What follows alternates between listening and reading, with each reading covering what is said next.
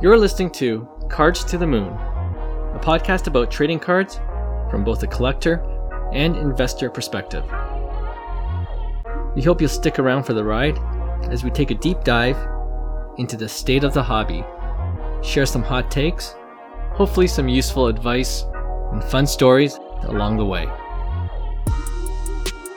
Hey guys, welcome back to Cards to the Moon. This is episode 171, and, and, my name is Clark from Five Card Guys on Instagram and FiveCardGuys.com. With me, as usual, is Hyung of Integrity Sports Cards. This week, John is away, but he should be back as early as next week. We do, however, have a special guest with us on today's pod, and it's not his first time either on Cards to the Moon. If you're into hobby content, I would bet you've seen him already around on your social media feed, as he's been pretty active in the hobby this past year. His name is Denny, and you can find him on Instagram at Denny underscore cards. The last time he was on our pod, uh, it was in April, and we have a lot to catch up on since then. So look forward to that chat. But first, off the top, Hyung, we talked about the MLB debut patch rookie autograph cards on the pod before. Well, in the past week, they revealed the actual look of the card, which has the debut patch prominently displayed in the center of the card. The autograph is below it with the one of one stamp in the corner, and then the date of the player's debut game is across the bottom. So I just want to get your initial thoughts on the card. Do you think this will be as big as the NBA Logo Man rookie auto chase that we see from basketball card collectors? What do you think? Uh, I I think so. Like uh, I think we talked about it on the pod, like the first time the news came out, and yeah, yeah. I I think there's gonna be a huge demand for it because I was thinking about it. I was like, like what would be cool if you actually had a game patched jersey worn on the first debut? Right. Like you can't get any better than a rookie card in terms of that, right? Mm-hmm. And the mm-hmm. fact that it's a it's a one of one you know, I think it's uh, it's going to be a massive, massive chase. And there was just uh, uh, I remember I think it was on Slabstox's uh, post. Uh, yeah. One person was asking, would would you rather have a you know true red out of five auto mm-hmm. first, or would you rather have this debut card? And I think Slabstox they they literally kind of made it like an obvious comment saying yeah, the the the debut patch, and right. I kind of agree with that. Like, uh, it's just super Me super too. rare, and you know, just in general, I think it's it's cool to see you know the product actually uh, kind of come to life. Like, this is the first time we've kind of seen Fanatics mm. take over and see see what they're capable of doing. So on that front, I think I I I'm pretty happy with the product itself. Like, uh, yeah. the the chase, yeah. Yeah, for sure. I, I think when I saw the first look and the design of the card, I think most of us, if not all of us that we know, were pretty impressed by how for it looked. Sure. It's so so clean, and I know there was a mock up that was going around. Card, yeah, yeah, yeah, for sure. Yeah, so um, can't complain there. And uh, I agree. I you know I would even put it by the Superfractor. Like if you compare the right. Superfractor Auto to this MLB debut patch, like it's up there. Right. It's close. It's right. not even you know it's not like oh this one wins um, by far, but it's it's it's equally as cool, and I think it'll be equally as coveted. Um, and that's why I compared it to the NBA Logo Man rookie auto chase. Like I think as you get really high top prospects coming into the league, and they'll have this MLB debut patch, it's going to be I can't even imagine what the what the price is going to go for oh, uh, for some of these cards. Crazy, but do you think so? So the underlying issue that a lot of people are talking about is you think it's going to be an issue with like weighted boxes, people that mm. uh, are seeking these, you know, um, heavier obviously than than a standard. And I think it would only affect more so the retail side, like blaster boxes. Sure. You see people you see you see people like bring their scale. It's so ridiculous. Like one, they should they should be called out by every hobbyist, which I think people would in general because I think it's just a bad practice in general. But I, I, would like yeah. to see you know fanatics do something about you know stuff like this. You know, be able to have a solution for you know people. Even it goes back to like, do you trust dealers that they're not going to weigh boxes or you know are is there a significant enough difference that there are you know ways to tell, but then you think about mm. it, there's only really 95 or whatever the checklist is right that right. are going to contain these one of one autos. So I don't know. What do you think? Do you think it's uh, going to be an issue with with stuff like that? God, that seems like like the ongoing kind of like yeah yeah comments that people are making. I understand the concern, but it's so like the checklist is so Rare, small, right? relatively speaking. Yeah. Yeah. I don't think it'll be a huge issue to tell you the truth. Um, Yeah, so yeah, I'm not too thought. concerned about that. And you know, like I think they've been combating some of that already with putting like um, cardboard stock in some packs, right? Oh, they have been. Yeah, yeah, yeah. That's right. yeah. I mean, I've I've gotten packs where it's just a blank cardboard stock, and I you know I got excited for a second. I'm like, oh shoot, it's just a white a cardboard, patch, eh? right? So so yeah, it's I think um, there's ways to get around it, but um, but yeah, no, I don't think it'll be a big concern, and and uh, you know once they start to come out, and you know I'm sure the breakers will get. I'm sure they'll be the ones They'll getting it because you know yeah, it'll, it'll surface out of their their breaks, right? yeah, and then there'll be con- conspiracy Magic. theories, but but um, Oh, yeah. but a lot of it has to do with just volume. They're just breaking open so many boxes and cases that the you know the likelihood of them getting one is higher. Yeah, right. No, I, I will say overall though, I'm pretty excited about this Topps Chrome update. I think it's it's a total different experience that I'm I'm even seeing. I'm seeing basically Fanatics step up just like we said in terms of making the user experience of ripping a lot more um, desirable. And Mhm. when I say that, it's little stuff like you know Topps Chrome update used to be just an update set of rookie cards that you know didn't guarantee an auto in terms of and there was only hobby box Right, right. configurations and then now they're putting like all these different chases like uh, case hits i think hidden gems was one of them where it was big with in, in like bowman Sure. chrome or whatever so Yeah. i think they're creating a better uh, chase like there's a lot of sps a lot of i don't, I don't Mm. know how they're gonna do necessarily like inserts but like um, they're they're super short printed some aren't even listed in terms of how rare they are so um, Yeah. I think that they're doing a lot of things that I see different than regular releases. So that's a positive sign, I think, overall Mm-hmm. in terms of like I'm actually seeing a difference of like I'm and I'm hoping that this uh, this rip becomes more enjoyable for hobbyists because I Mhm. think that's pre- uh, an important part of the hobby is essentially the ripping part, right? So you know you I can't agree. always be losers and uh, sometimes you'd go on a streak paying way overpriced for a box without you know any incentives. It's just you know there's no incentives to do it. But if they create Mm-hmm. uh, the scarcity through SSPs and other forms, I think yeah, it'll be a good Yeah. rip. I'm excited. I agree 100%. So, and like you said, it's going to be in the Topps Chrome update, which comes out later this month. I think November 15 is the official date. And uh, yeah, we're going to have to grab a couple hobby boxes to rip open and, and we'll film it and, and then and then uh, and then see if we're lucky enough to get one of these MLB debut patches. All right, with that, let's now play our interview we had with Denny. Okay, so like we said off the top of the show, we have another special guest with us, and he's no stranger to the pod. Well, at this point, I don't think he's much of a stranger to anyone in the hobby world because he's been pushing out a ton of great content on social media, and uh, we'll touch upon all the, all the things he's been involved with, especially since April when we first caught up with him on Cards to the Moon. His name, of course, is Denny. He's a passionate collector, podcaster now, just like us, and yes, a fellow Korean brother from another mother. Denny, welcome back to the show. Thank you so much. I am so happy to be here. Thank you for having me a second time. I can't believe you guys wanted to do this again, but I'm just here now to get fined. yes.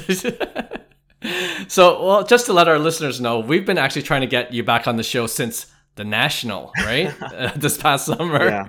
But um, as we mentioned earlier, you've been really busy, so we're glad to have you back on the pod now.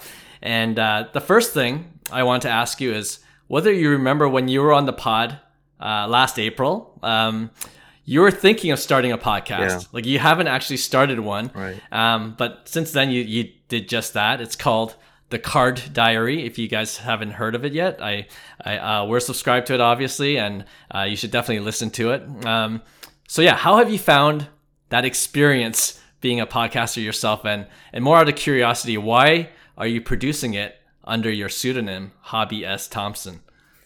Yes, great question. Great, uh, all great questions. Just that journalistic uh, gene in you. So, yeah, I, I started the podcast uh, at the end of May. Um, I really, I, I Mhm. still kind of don't know what I'm doing, but when I first started, I was like, you know what, I'm just gonna power through with this. I I love the podcast medium. Before coming into the hobby, before the pandemic, I was just consuming podcasts like you know a- any way I could, and I just love the medium, and I you know was listening to a lot in the hobby, and I was like, you know, what if I not not that I thought that like I could do it better, but I just wanted to be just a different voice in the hobby. And I was like, let me just try this. And the whole premise of my podcast is, you know, put on different hats, uh, literally, figuratively, and you know, shine different, uh, shine a light on different aspects of the hobby, so that maybe we could gain a better understanding of each other and have maybe more compassion.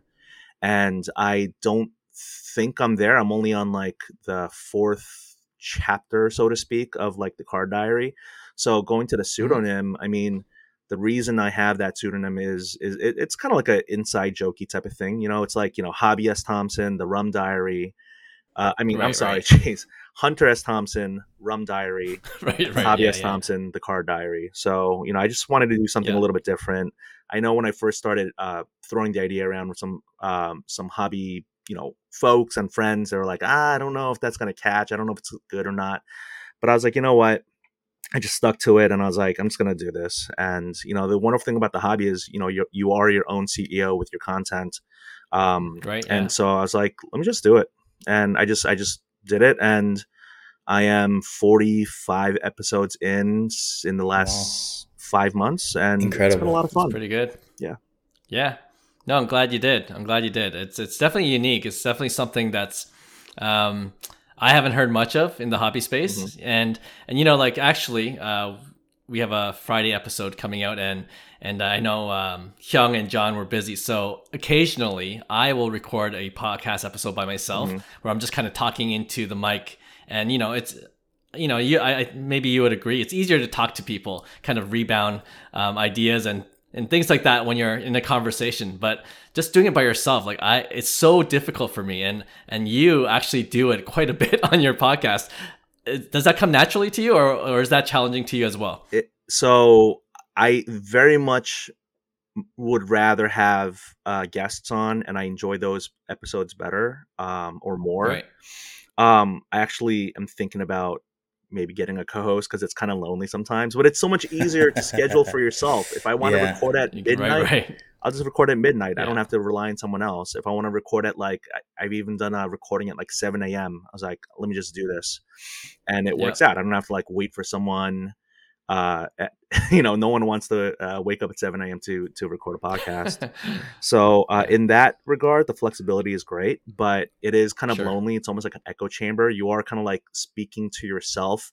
I my monologues do tend to be more like you know t- uh, more heavily talking points and scripted because I am Mhm. trying to keep myself on track because I can very much deviate uh, if if left to my own devices. But um, you know, I'm just trying different things out. I mean, I I, I essentially any content that I create, whether it's the podcast or Instagram, it, it's something that I would want to see or I'd be proud if like my kids later on in life would uh, would listen to or see. Mm, Mm. Try to keep it family friendly and all that because, I mean, es- w- especially with social media, there's just so much out there where it's not family friendly, and so right. um, yeah, I, I like stand by my work, but also, like I said, I really have no clue what I'm doing. Like I am just I'm just trying things out That's the beauty of it. Yeah. yeah just just um seeing what sticks seeing what works and um the main thing is i am having fun like i love i absolutely love consuming content uh podcasts and and recording podcasts Mm. for sure Mhm. Yeah. do you- what yeah are you no, you're doing a great job. i mean you guys i mean you guys love it too i mean obviously mm-hmm. right I mean, we we've been doing this for two years. Like we Yeah. and we had no intention of doing anything with it. Like we've literally not looked at oh how are we going to monetize this or nothing. It had nothing to do with it. It was every week we showed up. And one thing I think you could agree on, and you you said 50 episodes or 45 episodes in five months. That's like pumping. That's pumping some serious content Yeah. out, right? Like you're you're doing some uh, like a lot of content, which is good, and people don't realize that's all it takes is just consistency you know showing up every day. Yeah. and you have enough knowledge and passion for the hobby that you're just going to spill whatever's on top of your mind and know your stuff. So i think most of the fears come from like the things the fears that you've made yourself thinking oh what is this person going to think or what are people going to think? And as soon as you're over that hump you're just like they don't even exist really. You just like every day show up or every week you show up at the same time and you just talk and you kind of forget about like, you know, the outside world. I really appreciate you saying that. I don't know about the knowledge part. I think I definitely do have the passion. It's almost like again, like this addiction that uh, I mean, not again, but I don't think I've said that word yet. But I definitely have this passion uh, for the hobby Mm. because I love it so much. The knowledge, it's still coming along. I feel like I've learned a lot um, in in the past year, but there's so much more to learn. And I never like you know my whole thing is that I'm a self-proclaimed jack of all trades, master of none. So I just like to Yeah. try. You know, I I Me like too. to do a lot of di- different things, and I don't Yeah. think that I would I would never really say that I'm a master at any of this. Um, but I'm having fun learning for sure. So. But thank you. Those are really kind words. And I mean, yeah, you guys were doing it for two years. Uh, fantastic. And um yeah it's just i mean clark what, what about you like i mean you, you're like the the Mhm. the head of the snake or you know just kind of like you're, you're the one like producing and all that right so Yeah, I mean, I think you mentioned it like that you still love doing this, right? And I think that's key to be consistent because if you don't love it, then it's just becomes tedious and becomes work that you just don't want to do. Yeah. So, um, just like you guys, just like you, Denny, we we love doing this. We love talking about the hobby. Um, even when we're not recording, we're on our friends' WhatsApp chats, like, "Hey, did you see this card?" Or uh, "I just picked this one up," and then you know, uh, fire emojis and everything else, Yeah. and then you know, like the conversation continues beyond Yeah. the podcast. So that's always uh, helpful to. Uh, in terms of trying to be consistent with producing content, and you know what, I think your listeners do appreciate you going through the process yourself. You said that you're kind of learning as you go, and one of our actual comments on on our podcast said um, they appreciate us as a podcast because we're like learning as we go, just like everyone else, Absolutely. and they can relate to that. So yeah, I think that's important, and that's that's you know um, that's what people generally like listening to, not just someone that claims to know it all. Oh, and yeah. is preaching from No, uh, that, that's a really you know, important thing is soapbox. Yeah. yeah, uh, just to add on to that point and then i want to touch on something hyung said just earlier too which is like i don't i, I really get turned off by either podcasts or content general where people are talking at you right it's like Right, they yeah. they're trying to talk down on you like i've talked about uh in my content a little bit like card snobs and gatekeepers like there are people who just Mhm. it seemed like they because of so much seniority and knowledge that they feel like they have amassed it's like they feel superior to other collectors and it's like no like we're all equal we all have a passion we all love it and like i mean bank accounts could certainly be different but why are we you know we shouldn't be like you know there isn't like a uh, uh, a, a hierarchy or a class system when it comes to the hobby but some people it seems like they want to exert that and i think that's just completely hogwash. Um, but Yeah. when it comes to what Hyung said about you know you guys don't do this to get monetized i totally get that like i haven't that's that has not been that was not my end goal and that continues to not be my end goal but then i realized you do put so much time into this and a lot of like sweat equity that you know um i guess i can maybe share it here like i think that's going to change for me really soon Mhm. um I, I may have one or two people lined up and uh i would love to see if i can help you like let's get my korean brothers to eat some korean barbecue they need some kimbap let's get, a, get some bulgogi up in here let's get them fed. I love it. Yeah. So we'll talk Yeah. offline about that. But man, you know, it's like, you know, some people get so crazy about, oh, I can't, you know, you're a sellout, you do this, you do that. And it's like, you know, someone recently told me, like, you, to even have a single opportunity come to you is like, you should feel so lucky because not everyone gets those Right. opportunities, you know, offered to them. So I was like, you know, so and and and then other people like, oh, you missed your you missed your chance, you missed your boat after um, the national because what is it now Mm. like um, three months after national, and I didn't really do much with it. And then at one point, I was like, I'm not going to take anything, and then I was like, you know, th- that in a way is a little bit closed minded, you know, kind of closing the door on opportunities. So, um, you know, I'm rethinking that stuff because you know things do change and you know i talked about this in the content and i know some people really don't like it but you know that federal government shutdown thing that almost happened um, kind of really kind of made me think about my uh, my how I can monetize the hobby if I needed mm-hmm. the side hustle to get a little bit more serious. So, um, yeah. and and none of it's life altering money. like, right. Well, that's what people don't realize. Like, and me and Clark talk about this off record a lot because podcasts are a form of brand identity. Like, mm-hmm. you're basically able to uh, share what you know about whatever you know topic it is and you get to be that like you said ceo of content creation. And i think that's the value of podcasts any, any anyway in the marketing scene whether you're in any industry is the fact that you're creating long format content. It gives you a good idea of the character and kind of like the integrity that each individual holds because you're speaking to your audience every day.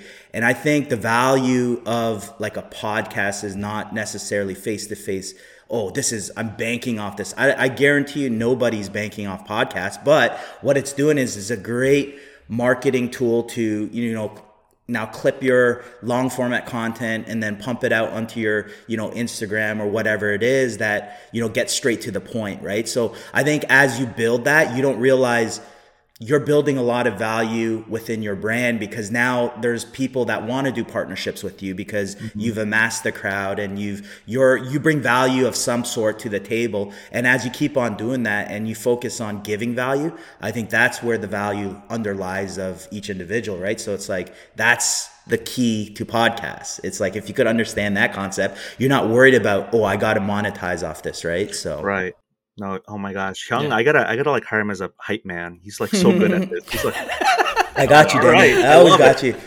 yeah, no, but uh, you know, when it comes to that whole part of, uh, you know, what you said about like value adds, I, I've said this on my podcast too. Is like, I, I know there are some people who who are polarizing, or people, you know, they think that oh, they're not good for the hobby, mm-hmm. but it's like I see what they do uh, behind the scenes uh, and off camera and all that. And you know, I won't mention all the names and people, but it's just a concept of being a value add in the hobby. And I think a lot of people, for sure, you know, uh, are value adds and can be even more value adds. Um, but there are some people who, unfortunately, you know, whether they're just not content creating or just creating content that you know again i don't want to do this whole like posit hobby positivity, hobby negativity. I want to get into all that stuff, but there are some people who I think are just value minuses to a hobby. They don't really bring oh, anything that advance the ball Absolutely, hundred percent. I don't resonate with that. You, you, you, well, you can't do anything about that. That's yep. the thing, right? They they choose to be that, and I think the majority of the hobby would agree. Like like they'd rather have someone who's positive about things and not hear the negatives of everything you know so i think there's a, a collective whole in general that like agree with that right and I, I think the more people like stand up for what they believe in and it's uh, all about that i think those get those people get exposed even more right because it's so polarizing yeah. right so yeah yeah and at the end of the day, like at the end of the day, it's more. It's not even about hobby positivity versus negative mm-hmm. negativity for me. It's more about are they just being constructive at all? Constructive, you know, you don't. Right. I don't have to agree you know, you don't have to agree with me on every single point in within the hobby, uh, but are we having constructive dialogue? Yeah. You know, trying to get uh, to understand each other's side a little bit better, and and um, you know, in my, uh, my five card guys, there's always commenters. That's what I was gonna say. It's always it's always the, the the the big peak and then the the tank, and and then it's like Clark, yeah. why are you spreading this negativity? It's like no, it's very informative information. It's like yeah. how you take the information right. is how you're receiving it, right? So yeah, and you know, just like just widen your perspective. Like even if you look at the other people's comments, it's not just one way. You know, like of thinking. Yeah. You know, like uh, there are other people that think differently, and and then you you know maybe you can take a step back and say, oh, okay, I never thought about it this way. I've learned something, and and let's go move forward together with this. You know, so that's all I'm saying. That's all we well, need more of in the hobby. Yeah, I agree. And you know, when it comes to the hobby, I am sure you guys have heard of this, but the hobby is a microcosm of society, and of 100%. course, social media can be so mm-hmm. polarizing. Mm-hmm. And to ask a mass True. of people to be open minded is is really tough on social media because everyone can be like a right. keyboard warrior. But you know, when it comes to what you know content that you know especially like the the up and down uh, that you guys have shown it's it's almost like a, a rorschach test right i mean you see mm. in it what you want to see it's like exactly right so yeah, I, exactly. I, think it's really uh it's interesting i mean again like that that's why i think i um i'm it's getting easier for me to receive the the the trollish behavior because I'm like, it's not about. It's actually not at all about me, or Yeah. maybe one percent. Mm. It's like about it's about the Right. people who are making the comments, right? right. And so people Yeah, are like, well, yeah. you got to receive, uh, you know, um, criticism better. And it's like, yeah, but like, think about the source where it's coming from. You know, a, a source, a place where someone is hurt inside or angry at the world or something. Like, I don't want to just be like all of these people are like in their parents' basement and they're teenagers. Like, some of the people who come after me are like in their 40s, and I'm like, you should, you should know better, but they, but they, but they don't. So it's all good though. Yeah. Oh my gosh, are we so derailed? Like Clark, are, are the No, No, this is this You know is what? this is great content. I'm just, I'm enjoying this. I'm just you know just sitting here listening, and I'm like, yeah, I feel you, Danny. I, you know, I feel was you. I was expecting this from a Denny interview, but I, I have a few set of questions. We don't have to hit on everyone. Okay. You know, just in case you're you were having an off day, Denny, and you didn't Yeah. like saying much. Yeah. Oh, I God. always have backup questions, An right? off so day. so so this is good though. I, I love how there's a free flow of conversation. Young in Um, baseball, but you know what? there's no off days, right? Every day you got to get There your that, but you got you. I'll tell you what you do have. Yeah. You always have haters.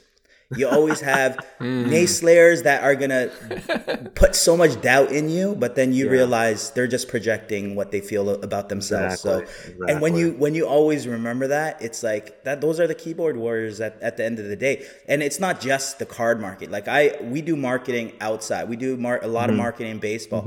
Same thing. People are gonna always hate, but they're not doing really anything for themselves. So at the end of the day, if you're able to just get over that, it's it because you start appreciating, uh, and then you want to give more value. So the more value you give in terms of your content, you're building that every day. So the beauty of it is you have track record, proven track record, where the keyboard warriors they could type all they want, they're known as that, and we have some of those on you know our our our um uh, Instagram handles. But at the end of the day, it's like it is what it is, and you can't really control that, right? And it happens in every industry, is what I'm saying, right? Right. So Right. I think it's important to be the man or the woman in the arena is the person who continuously creates over and over and over we'll again. always win. And yeah.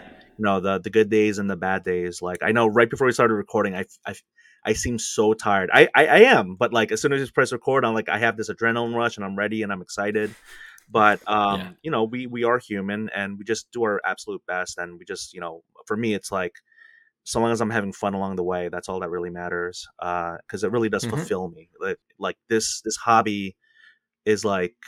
ah, sounds so corny, but it's like chicken soup for the soul. Like if it, it really like it really makes me feel good so um but yeah so let's let the good times roll but um oh my gosh i feel like we need some soju oh my goodness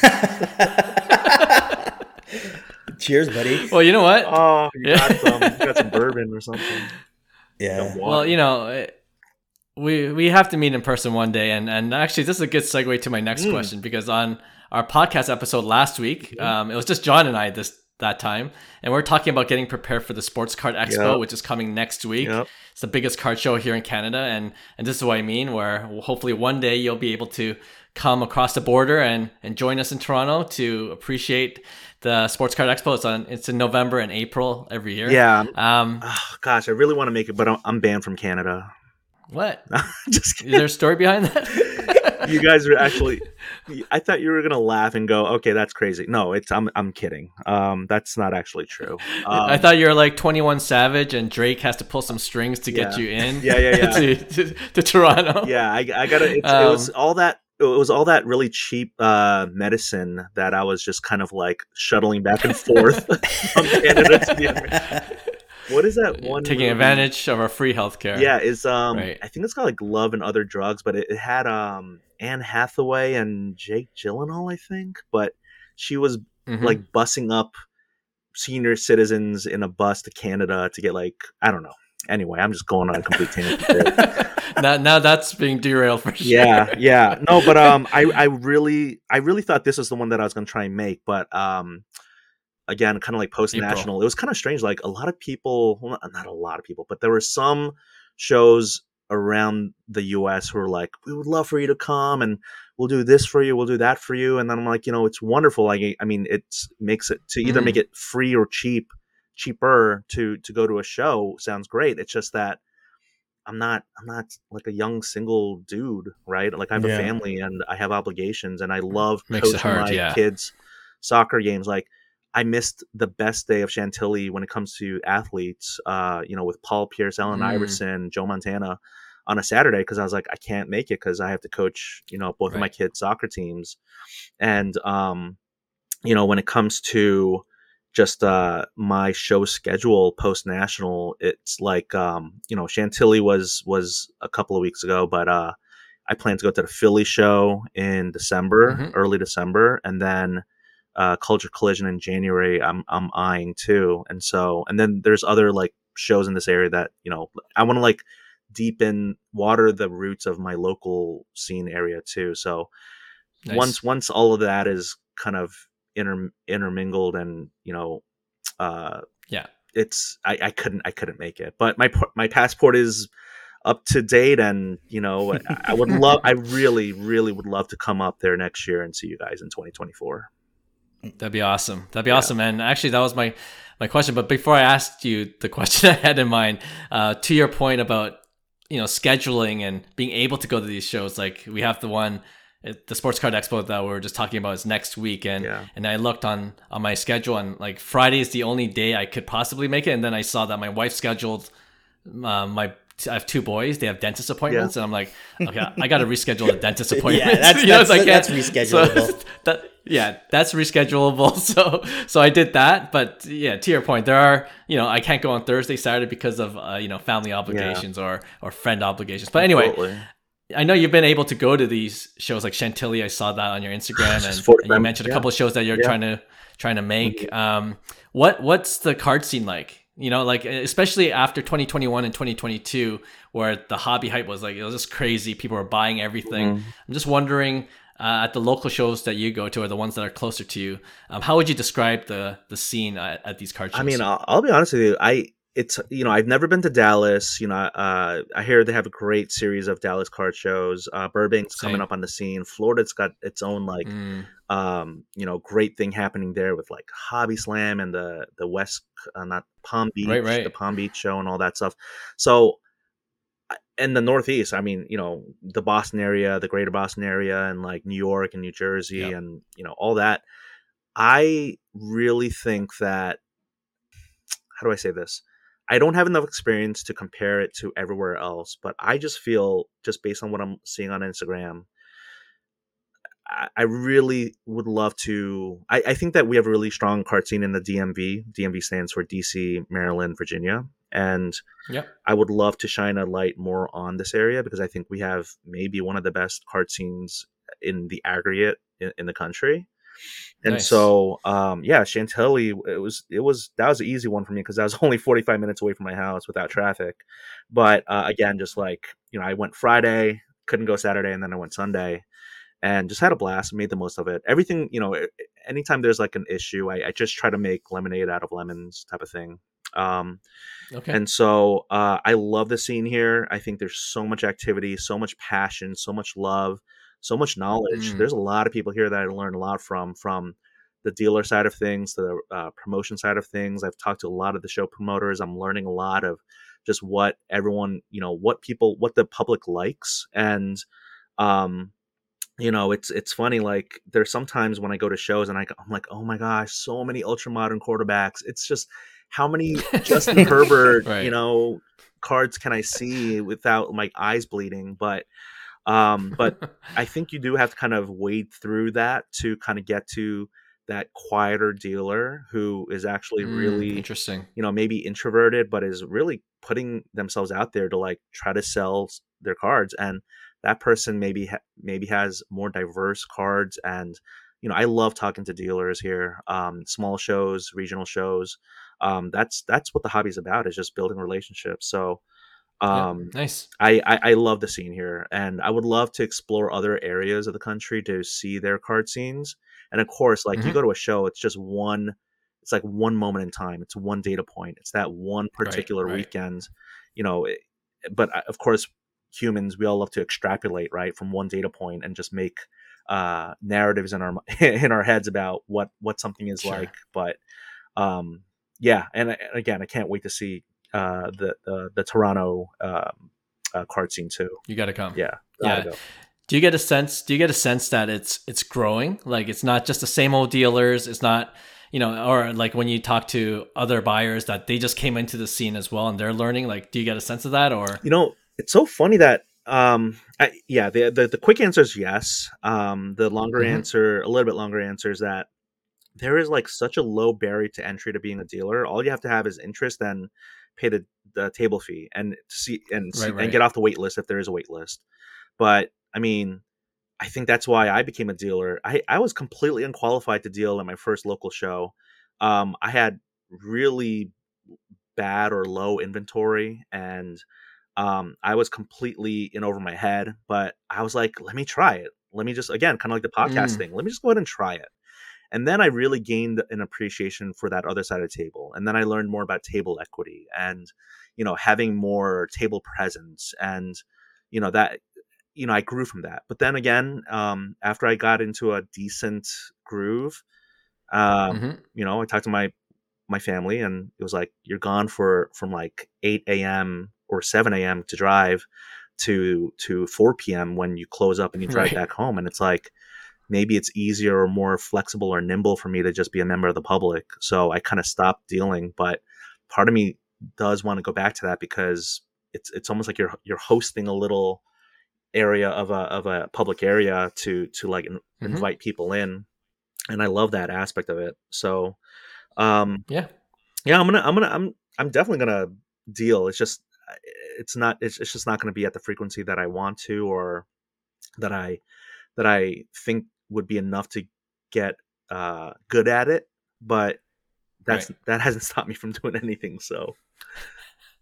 Yeah, I mean, I think Hyung could um, speak to that too. It's, it's, when you were at the Sports Card Expo, it's four long days, right? As very very long days, and four. but uh, it's because I didn't want to walk it. It's like I hate walking around my. It's like which one's easier? It's like I rather them come to me, and yeah. this is when I have good inventory. Yeah, like you said, it's yeah. Like I only did it that time because I had so many slabs, but mm. it makes it a lot easier because now you're making deals. People are coming back to your booth. You're just mm-hmm. willing dealing. You have basically you know all the uh, you know potential uh, people that you're doing deals with right? Like they're they're constantly showing up whereas you know you on the other side you're you're searching you're trying to find the deal you're trying to make things happen. But sometimes you, we we all know how that goes right? Like it's just uh, you know uh, tough to find what you're looking for. So uh, sometimes it's yeah beneficial um, i didn't mind it i we had a massive booth too and we had uh, multiple people um, in it. So it was it was overall it's always fun, you know, because you're you're around the scene. You don't really have to move around, you know. You're and the time goes by so quick. there's yeah. there's splurts where it's just like you're constantly busy for hours, and then you you forget that it's like you know you miss lunch, and then oh, it's like okay, I'm gonna grab a quick bite and then when it slows down then you you you go back and you're busy again right? So it's definitely a lot of hard work but if somebody hasn't experienced it i think everybody should experience it right? Totally. Just, just yeah. because it, like you said it's that easy. You just literally go and do it and pay the dues. You probably could get that money back if you're smart with you know your inventory and stuff right, right? so right. like it's there's there's a lot of benefits to it and i think the experience is the most invaluable yeah. Absolutely well, speaking about card shows, of course, the national is the mecca, and um, Denny, you went to the first your your first national. You know, it's just this past. You know what's wild summer, is right? it was my second, but my first one. It's almost oh, no like way. it doesn't count because it was in 2012. It was in Baltimore. It was like the last time I was in Baltimore. Uh, oh, right, right, right. And that's when yeah. I, um, you know, I was in the hobby at that time, and I, uh, I remember seeing Bill Simmons there. He was like filming something, and cool um, it was it was a lot smaller. It was it you know hmm. you know we looked at all the you know oh my gosh look at that LeBron thing or whatever and we you know I was just doing a lot of gawking. Um, you know I remember like the the Panini packs and Panini had just started come back or just started you know with the NBA license and yeah um right and then and then uh, I I left the hobby same year 2012 when um my my older son was born and I was like oh yeah i'm gonna keep collecting and then i just i just stopped it was almost like cold turkey mm. just my my you know they, they say when you have a kid like your life changes kudos to the people who who go through it i know there are some prominent um, folks in the hobby who uh, who are influencers who have like new, newborns and toddlers and infants and all that, and that's wonderful. Happy for them. It, I just knew that at that time, I just it wasn't for me. Um, but you know, yeah. Even right now, it's enough. like, oh my gosh, it's so hard to balance. Like, I have two young kids, and it's like, why, why am I spending so much time in the hobby? But, uh, but I do love it. I do love it, and so, um, Yeah. uh, it, it so it was my second, but for all intents and purposes, it was my first, like first one in eleven years, right? So Right. How'd you find it? Like, was it overwhelming? Uh, That's Oh that's what we hear a lot when we talk to people Dr- that went. drinking water through a fire hose, man. I mean, the, uh, talking about time flying by, I felt like Right. like my feet were hurting from so much walking, blisters on my feet. Um, thankfully, Oof. my back held up. I, you know, like I was like, thank goodness, uh, I, I didn't like, you know, have like a sore back or you know my knees going out or whatever. But it was a lot of walking. Um, just Mhm. I, and I just kind of like basically went wherever the, you know, if I was with a small group, we just went here, and then like you meet up with some other folks, and then hey, I'll catch up with you guys later. Go here, go there and it's kind of strange like i mean i had some ideas of what i wanted to do or cards i wanted to find and it just i just went wherever the wind took me and i just had so much fun just again kind of like being open to that being flexible and open-minded to the possibilities of what what might come my way and Mm. that was a Cool. really a lot of fun but also by friday i felt super like drained and emotional and tired and and all that Right. but it was it was it was so much fun though it really was Okay. Well, we got it. Like we always say, we have to make This year, Oh, Clark. wait, where's the next one? this year. Where? Yeah, let's do it. Cleveland? Yeah. Where's the next one? Do it's in Cleveland. Okay. yeah Yeah, that's doable. It's doable. So Dri- Yeah. is it drivable i don't Yeah, know it's like four and a half hours for us. Get out of here. Five hours, yeah. Is it? But I'd probably nothing. still fly. Okay. You said- Same. Come on, guys. Yeah, yeah. I don't know. talking- I don't know if I'm gonna drive. Like, Yeah, it's fly- I'll- I'm flying for sure if we go. But um, that's awesome yeah. uh, well, if you're there, maybe we'll meet you. I- I mean, meet you at that. we got to make it a point. We got to go. I don't foresee we how do. I won't because it was so much fun. Um, I just, but you know, like again, like I feel like my content at that time, I was, I'm still, I think we're all still just trying to find ourselves and, you know, just Mhm. just get into grooves. But yeah, I definitely don't. Uh, I don't know. I I, I feel more like. I want to give more love and attention to my local scene, but national was where like I came onto the zeitgeist of the hobby, and people were Mm. like, "Who is this guy?" And like, "Oh, I don't, you know, like why is he so fat?" and all this stuff. And I was like, "I don't know. Uh, I love Korean barbecue. What can I say?" So no, I mean, kidding aside, like I mean, it was a, it was so much fun. Um, and I think what I loved about creating content for the for that national was like I didn't edit anything. I just I recorded a video and I just put it right up. And I think Mm, people right. like that because um you know like people you know nothing against the people like huge props and kudos to the people who edit vlogs and take a long time to like make sure everything looks great and perfect and i'm just like again flying by the seat of my pants i don't know what i'm doing i'm just having fun and i just wanted people who couldn't make it to just vicariously live through my stuff That's what to we just do. like Yeah, yeah, for i sure. feel like i'm there i can smell the farts in the Mhm. air yeah Yeah, no, I, that I, you know what, I, I'm one of those guys that really appreciate your content during the during, during the national. Thank you. yeah, that definitely, you know, lived through you for sure. Um, I wanted to also ask, you know, like on the theme of just trying different things, and you're kind of the poster boy for that, right? Well, within this podcast episode, Thank anyways.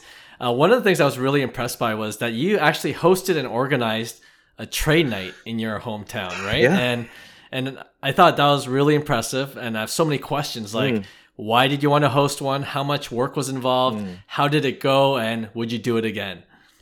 I'll I'll start maybe reverse from the from the last question. I would love to do it again. I just don't know when. Uh, mainly because it does take some time, and time is just such a valuable commodity, and I can barely get Sure. literally I can barely get like one card up on eBay. Mainly because I'm like you know I I feel a little bit too Right, like. right. Uh, I feel like at this point, whatever I do, it's going to be like I don't know, criticized or judged, and I'm just like, man, like, do I really want to put up like a two, you know, five dollar card for a dollar auction and have people like clown me for it? Right. but um, no. Uh, when it comes to trade night, um, it was so much fun. We had over fifty people. Uh, like some people even traveled. Some people were telling me they wanted to travel from New York City, and I'm like, please don't drive from New York City. Please don't. Someone was like, I'm gonna fly over. I'm like, please, this is not that big of a deal. Do not fly. I like, I would feel so bad and embarrassed if you did. Um, but if they did, I was gonna like show them the local, you know, local card shop and this and that, and try to Mm. make something out of it. But yeah, like I had some uh, good buddies uh, make it. Some people who couldn't make it. Um, but uh, in the end, um, it was in a like an industrial chic, uh, like building event space Mhm. and people Yeah, love the venue uh people love the camaraderie like for me the hard part was maybe like the absolute stress of not knowing because the hobby is not known at all for rsvps like yes you can have pre-sale online of Right. tickets but i was like is this gonna be 20 like 20 people 10 people 100 people i have no clue so i'm ordering pizza ordering the the the beverages being like i don't know like let's maybe middle ground and go for 50 so you know we ended Oh, up doing man, that's that hard. but it was really Yeah. stressful so um you know the the the food and drink was there to kind of benefit the the local uh, the nonprofit of the person who owned the event space and so it all went to a good cause um you know we had two sponsors uh i, I don't know if i can chat them out here or not but uh oh yeah, go for it. Yeah. yeah, yeah. Yeah. Um, my card post, Mark Hill, he was kind enough Yeah. to uh, help sponsor the event and donate to the nonprofit. Queen's Finest Prince, Mhm. Christian, he does 3D custom stands. Uh, the two of them were like, you know, I didn't plan to bring people on, but but I had other people reach me reach out to me too, like, how can we help? What can we do? And I was like, wow, cool. I was like, uh, I, I'm not deriving. I don't want to make any money off this. This is this is about the community. So can you donate to the nonprofit? So they're like, yeah, sure, we'll do that. Um, but ultimately, um, it was it wasn't like super hard. I think it's doable. Like again, you have to find an event space that, um, preferably, ideally, would be like free. So you know there wasn't like overhead but and then even the food and drink that was like an optional thing um i did take some pizza home with me and i was like i was like this is i haven't eaten anything all night um but uh Yeah. you know, no but it was it was uh i forget what the other one or two questions were but i would absolutely do it again it wasn't that hard but it de- definitely took some time and also i think you do have to have a decent enough i'm not saying i have a great reputation but I, you know like people know me people like it wasn't Sure. just instagram like you know i i reached out to people people uh, you know the local card scene and I, Yeah. I definitely you know i didn't spend money promoting it i didn't put you know instagram ads or boost posts but you know maybe in the future i should try to think about that but i really just wanted to just have one data point can we can this work and Mm. uh the the resounding you know response from everyone was love this when's the next one and i'm like Nice. thank you i don't know when Right, right. No, that's amazing. Yeah. Yeah, that's amazing. Um, you know, I want to also just briefly touch back on your podcast because um, as I was going through it, you did a mini series called Meet the Graders, Yeah. which was really interesting to listen to. Thank and you. And uh, you know, we know grading is a big part of the hobby. Um, some people hate it, some people think we just need it. Mhm. Um, and you you even interviewed like lesser known grading companies like AGS, Yes. Robo Grading, Yep. Card Boss, and of course we know CGC Grading, as well as a rep from GemRate, which um, I'm I'm on their website all the time. he's so I'm wondering, yeah yeah, that he's he's knowledgeable. Um, what's one or two things you learned through that series about grading that maybe most collectors don't really know, or Oh, or you, you know what I mean? Like anything surprised you um, while you're doing these interviews? Uh, wow. There's like so much, and yet I don't even know where to begin. I learned so much from that series. I I really just learning the different stages of the grading process. Like I know PSA and other places they'll maybe it's it's almost like that Domino's pizza tracker. Like where are you in the Right. in the uh in the pro- Right, right. process? Um, but when I had uh, when the AGS um gentleman came on and just Mhm. broke it down and really like deep dived into that and i was learning different lingo and just kind of like i was like really impressed by that and i was like i really appreciated because you know like I, I I never want to like ask someone something so uncomfortable that they feel like I'm, uh, you know, uh, ambushing them or something like that, right? So, Mm-hmm. um, I didn't want to ask for any secret sauce stuff, but if they were willing to kind of share it, you know, please share what you'd like to. And um, I was really uh, impressed by how much folks are willing to divulge about what goes on in their company and the transparency.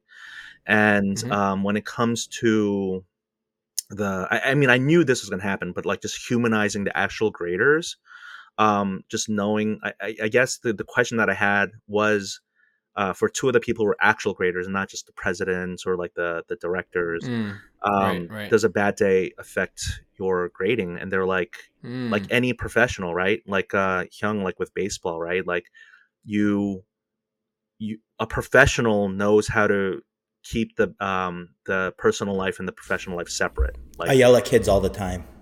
No, I'm, jo- I'm, jo- I'm, I'm joking.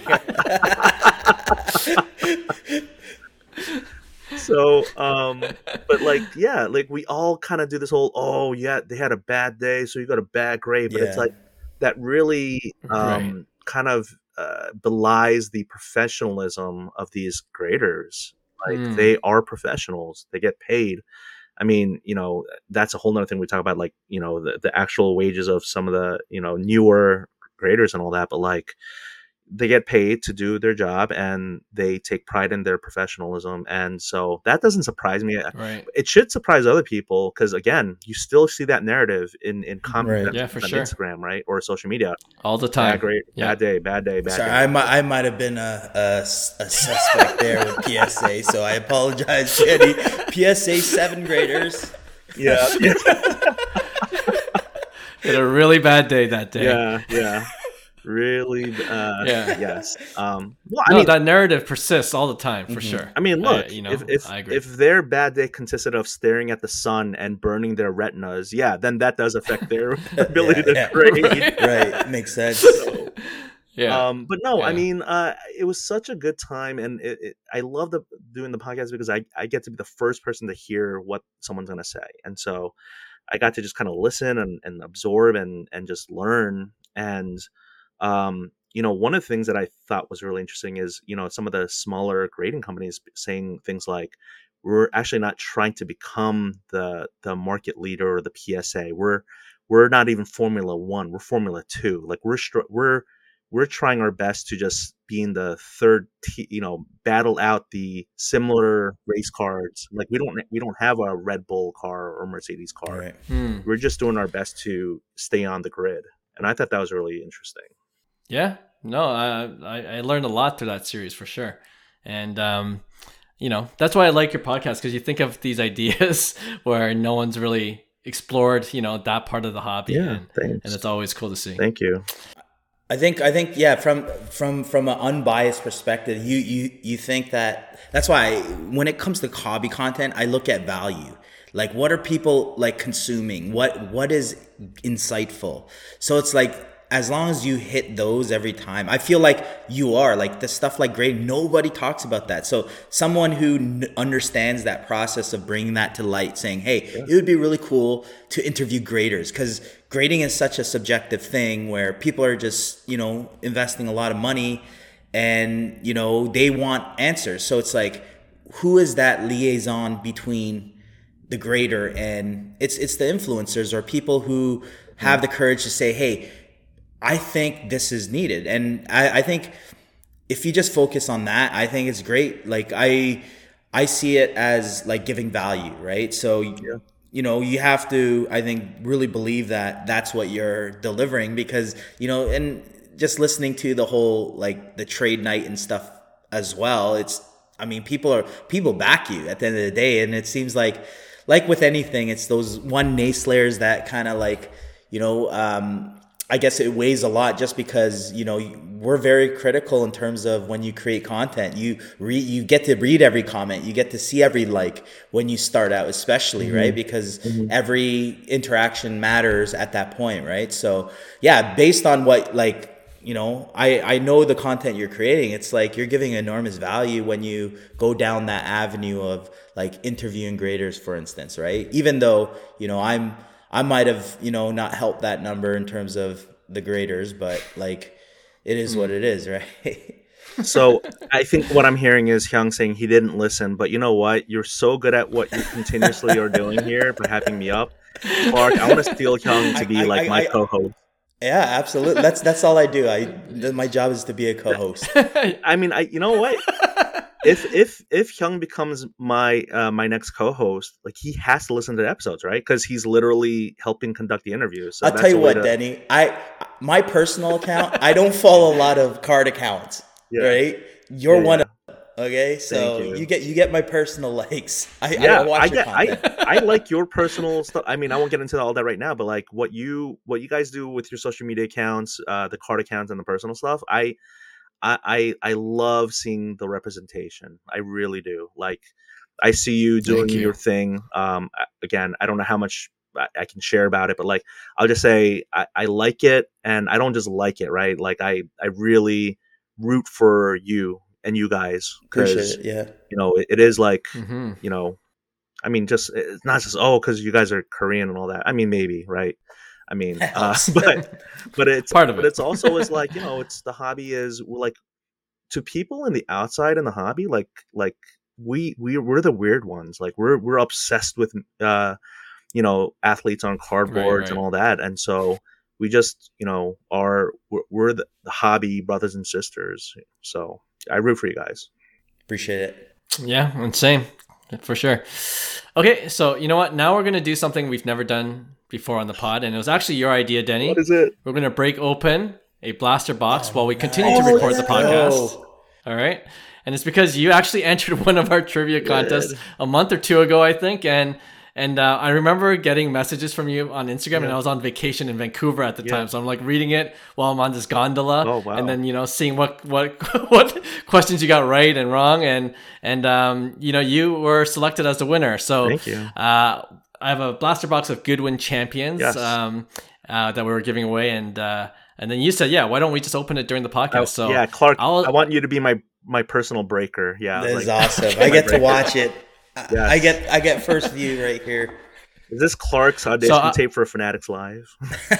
Oh man, I, I, I'm I'm kind of nervous now. I've never done this before, so got to calm down a little bit. Right. Um, yeah. So while I open the packs, we can continue our Sure, interview, and sure. um, yeah, it was just kind of go from there. All right. So we're also recording this on video. So if you do get a huge hit, like apparently you could get a Michael Jordan autograph card. Oh, that would be uh, we'll sick. post that up on our social you media. You better ship it to me.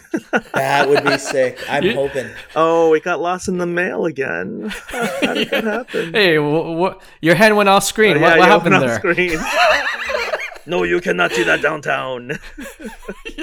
And I was dogging Goodwin's Goodwin's uh, the other the other podcast. I was just dogging it. So I'm hoping that we Oh. pull a monster Oh here. yeah, is, is it because of the unlicensed part or upper? Nah, deck I'm just? I'm just like it's just nothing. that- It's not my kind of. Um, He's a style. card snob. You know Card those card snob. snobs? Oh, He's I a am, card I'm a little yeah. card snob when it comes to then to be honest, because it's like ripping money is pretty expensive, right? So Yeah, yeah, Yeah. no, it is. Any money. I mean, yeah, retail. I usually don't rip retail, but I mean, I don't know. Like, it's so plentiful nowadays, right? On the on the shelves. Like, I Yeah, wasn't here in the are. hobby when it you was got like, you got you, you got to rip Topps Chrome update this coming up. really. 100%. I heard it wasn't like no good rookie. I mean, I don't. no, no. I They, decent, de- decent rookie class, but Oh, I think okay. I think they've. That's why I was talking about Clark uh, earlier. That there's a lot of incentive to rip. I think, in my opinion, Mm-hmm. Okay. and that's what Fanatics is doing well. Okay. Well, the the MLB debut patches that's huge, right? I mean, Those are sick, Yeah, man. that's that's why I want to rip. Yeah, for sure. All right, I'm opening pack one. here we Let's go. see. Pack one. Darius Garland. No. Golfer. Tiger. Oh, is there you go. Okay. Yeah, that's a good good card. What's this? Jamani Swanson. Never heard of A him. three but of hearts. Shiny. Three of hearts. That's a low uh, value. I know. I was like, Like give me an three. ace of hearts or something. Yeah, right. Micky Ward and Marina Beck Romanchuk. Never heard of any of these Amazing. athletes, but uh, you know what I wanted to ask you while I'm ripping Yeah, the second pack. Um, you uh, did a recent episode called "The Hobby Is Not a Casino," Yes, right? yes. And and now that I'm breaking these packs Mhm. open, uh, I just want to get your thoughts on breaking in general. You know, some say it's gambling, and I know, um, Yeah. you know, Hey, uh, w- when it's free, it's Yeah. like house money. So I'm, I'm There like, you this is like great. I didn't have to pay for this thing. I want a giveaway by knowing that Dak, uh, that Trey Lance is like one of the top ten Right, most expensive uh, cards in the hobby right now for a Dallas Cowboy. I was like, that's. I think I really thought that was the one that that took me over to the edge and won. That was a trick question that you got right for sure. Yeah. So, But uh, you want to elaborate on that episode because I thought that was a pretty cool one too, in terms of you know, Yeah, just viewing it as a casino. It, it was kind of like um, the mirror image episode two. The hobby is a casino, where you Mm-hmm. know I, I I think my ultimate thesis or theory is that when it comes to the transactional side of the hobby, uh, that it is kind of like a gambling aspect, and when it's just all about collecting and just pure I will these cards will never see the aftermarket that it's it's not a casino it's not gambling so if uh, everyone thinks breaking wax breaking wax that's a gamble it's a gamble it's like yeah if you're looking to immediately put them up on ebay or to flip uh, cards yeah you're looking for that one victor uh, Wembanyama to uh, to right? to go ahead and sell because you don't want to keep that card. But let's say you're a huge Spurs fan and huge, you're long on Wemby and uh, not even long on him, but like you PC him and you don't want to trade, you don't want to sell it. Then okay, Hmm. great. It's not a gamble. It's I mean yes, it's a gamble that you might not get that card, but if you really just want cards and you just want to keep all your ripped wax, then how is that a gamble? It's just it's your having fun. Agree. I so, agree. all right, let's see what I are, more golfers. Oh my goodness, look at all those plaid shirts. You, you got two Tiger Woods. You got a sweet Tiger, Tiger right? Woods, yeah. On the Here- last here's a shiny. a little shiny. Oh, Who is that? Danny Way, who's a skateboarder. Oh, you know man, Love. Who had skateboarders in this break? him? Amen Thompson. There you go. He's a high draft pick. hmm And Vidi Cap. Amazing. No, I, Daddy, I, I agree what what you said. You know, coming from a background, I, I used to love the casino, so you know, I I, I like the Dude, gambling we're, chase. we're then, Korean, of course we do. I know. but yeah, I, I agree. Like um, like uh, if you look at it in terms of a short term flip, you're always gonna be. It's always gonna be a gamble. But if you're in it for the collecting. Oh, that's a nice card right there. What is it has a King? higher suit. Marcelo Mayer? He's a he's a big-time Boston uh, Red shortstop. Sox? Yeah, prospect. Okay, awesome. A king of club with a higher suit too. It's not a three of Nice, hearts. Nice. Yeah. Ooh, and a Griffey. Another Wayne Gretzky in a white, plain white T-shirt and a Wayne Gre- ball oh cap. my this looks photoshopped, Yes. actually. This looks But did your let me ask you, did your did your parents again and I think you guys you guys did grow up in Canada, right?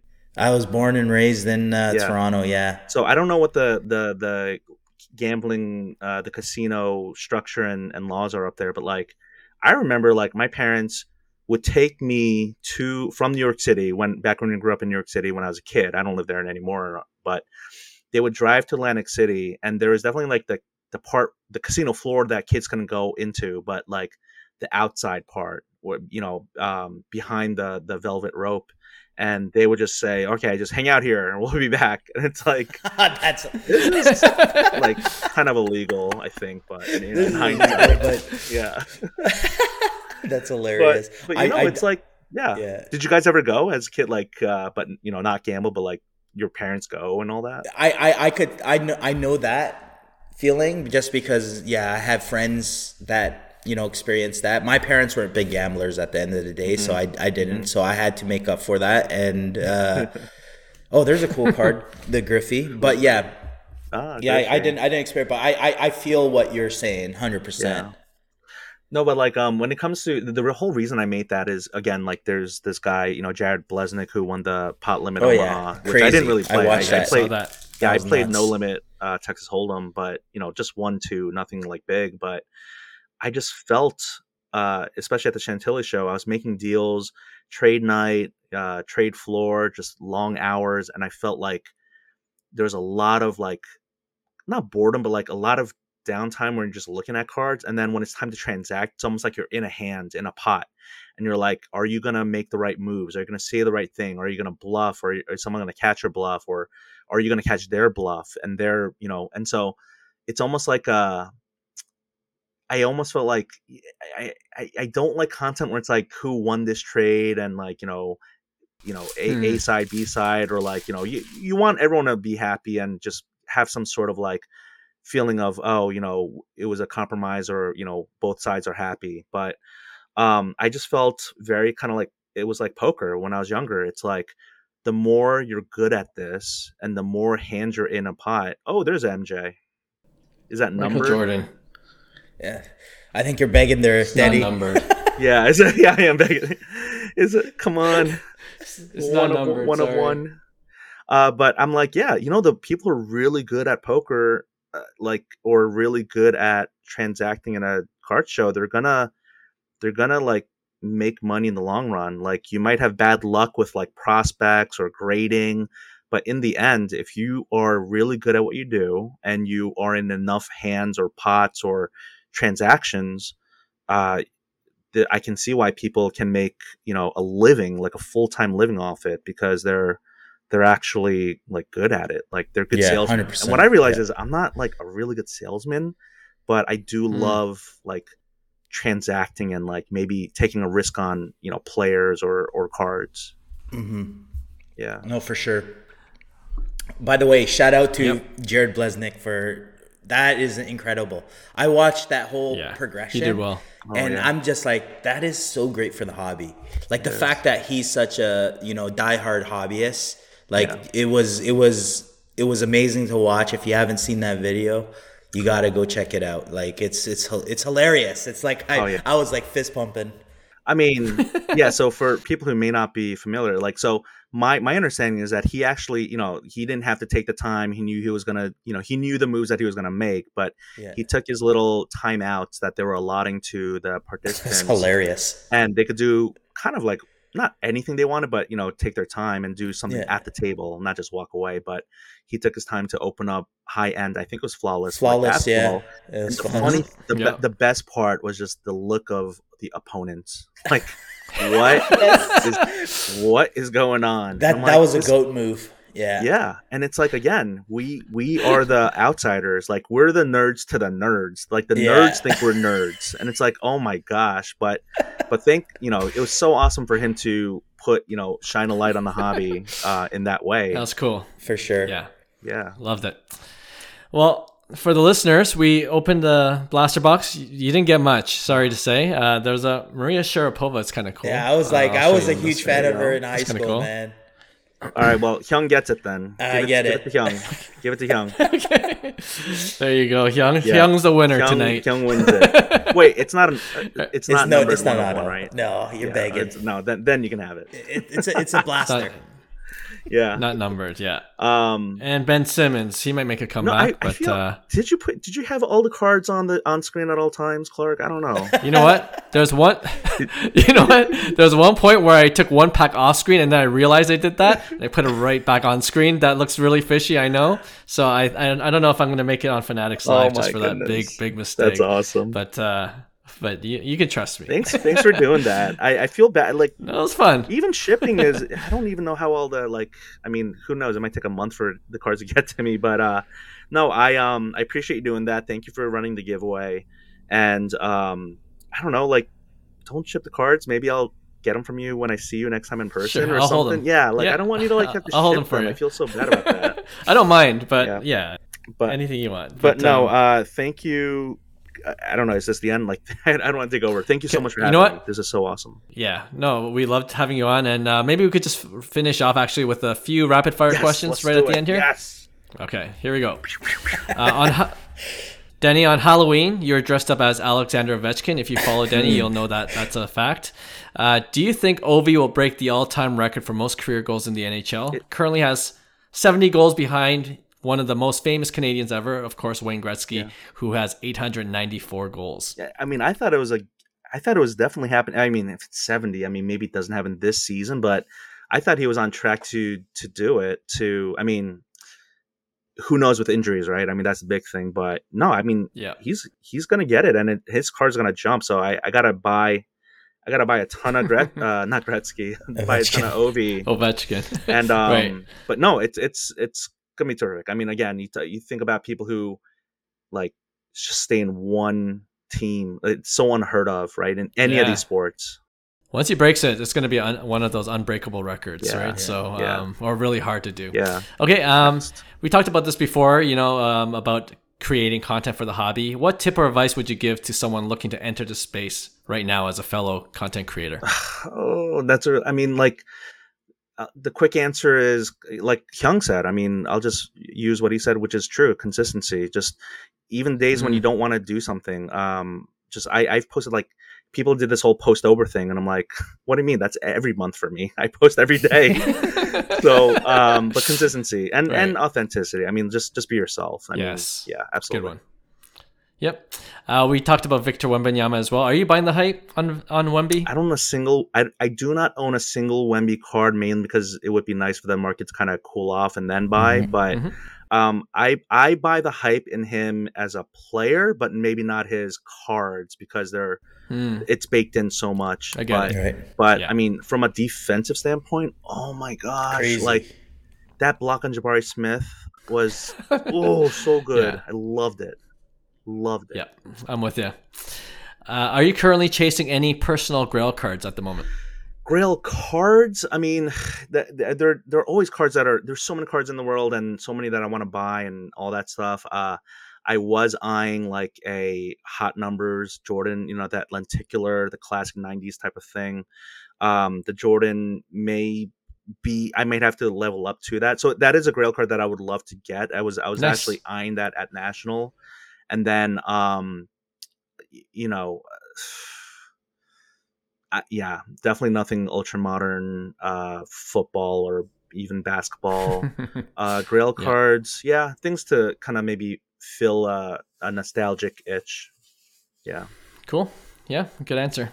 And lastly, uh, you know, we always have to uh, finish off with a more Canadian centric question. Um, so I thought it would be like a kind of a quiz show. We kind of do these quiz show segments every once in a while. So the question is Are these athletes Canadian? Okay, oh me just give gosh. you a quick list of athletes, and you tell me if they're Canadian. Okay. Okay. Joey Votto. I'm gonna get every single one of these wrong, and these are 50-50. Joey Votto. I mean, sounds. So the Cincinnati Reds. Yeah, no, I you know that I part that part I knew. Uh, I got to do him quick, so I'll say it sounds like he's not. So trick question that he is. got it. Oh wow, Toronto. Amazing. Okay, here we go. Freddie Freeman. I think he grew up.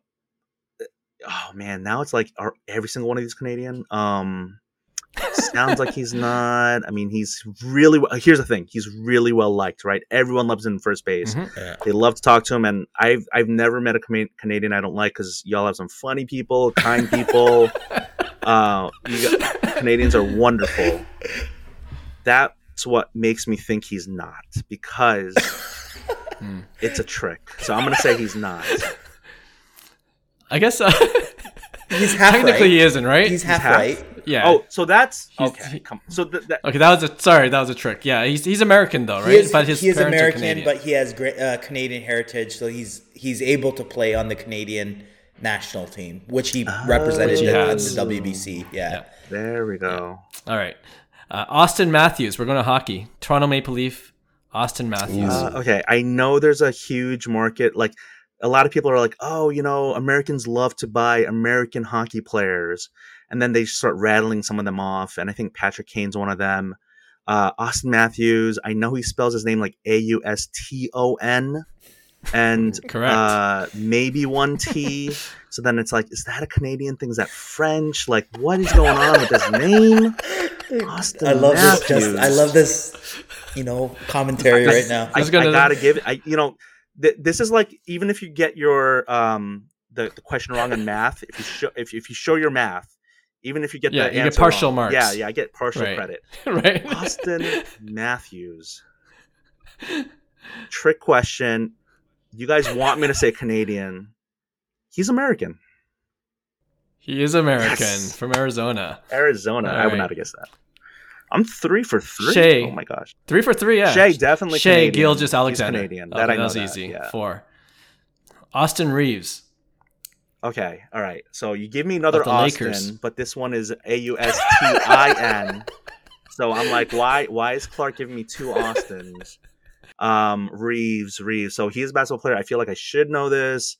He's got like that, like I don't know, um, Peter Parker uh, talking to Iron Mm. Man look, like you know, uh, like hey, what you know, I feel feel weird inside, Mister Tony Stark. And it's like I'm like this. That he kind of gives off this Canadian vibes, but then like, but then I'm like, you know, recently I saw a video where he kind of like looked at a custom card and he kind of like shook it off and he's like, uh, I don't care about this card. And I feel like a Canadian would not have done that. So I'm gonna say he's American. Mm. Such an American thing. He's American. Five oh for my five, Denny. gosh, You did it. This is, is You we did done? it. It's no Wow. more, right? You're, you I got one more. Oh no. bonus. Bonus. bonus. I'm gonna go to wrestling. Okay. Ooh. Brett the Hitman Hart. Ooh. So so that's really interesting because I feel like he, he okay, so here's the thing, right? The Montreal Screwjob, his whole Hart family, they're known to be very Canadian, but then I'm like, why is is why is this is this a progression that's supposed to get harder and harder? And are you really tricking me with this? Because I feel like the easy answer is he is Canadian, but then I'm like, Mhm. lineage wise, like was his father like some like dirt farmer from like you know some some Wisconsin area? That Yeah. this is th- this is why I overthink everything. Um, There's a bonus question here. but Yeah. it, but it's a bonus question. So what does it mean? Like bonus question? Like why why are you doing this to me? Right? So that I'm thinking that. Um, I- think the easy answer is that he is, but because it's a bonus, I think you're tossing me an easy one. I I think 95% of people are going to say Canadian, and I think I'm going to have to go with that. Uh, I did a lifeline. He- He's he's how is he not Canadian? He's Canadian. wow. That's your final answer. Yeah, That's your final no, answer. Yeah, how is he not? If he's not, yeah, he is. He's Canadian. He's from Calgary, Alberta. He is Canadian. have said You Calgary. got I it. was thinking, how is he Unreal. Six for six. Thank you. Uh, You did well. You know what? Yes. That deserves another blaster box. So when I see you in person, we can, we can open up another oh blaster together. Uh, thank you. Uh, it's, it's gonna be Well Topps Chrome done. update, right? Yeah, it has to be Topps Chrome update. Wow. Clark's like, I'm gonna, I'm gonna get. Uh, I thought I was supposed to make money off this podcast. I'm losing money. Um, no, it's, but a- uh, it's an investment. I can't believe I won five for five or six for six. That's that. I really thought I was gonna just completely skunk it, but thank you. That was impressive. Um, Denny, this is the end. But uh, yeah, thank you so much Thank for coming you. back on. Really had a fun time. We knew we were going to have a fun time. And uh, can't wait to see you in person Yes. and can't wait to connect even before then. Thank you Um, so much, yeah. guys. Best of luck with everything. You guys are awesome. Hey, thanks for listening to Cards to the Moon. We'd really appreciate you subscribing to our podcast wherever you listen to your podcasts. And you can also connect with each of us on Instagram at 5cardguys, or you can follow Hyung at Integrity Sports Cards, or John at TradeU at Recess. You can also check us out at 5cardguys.com. Thanks again, and hope to connect soon.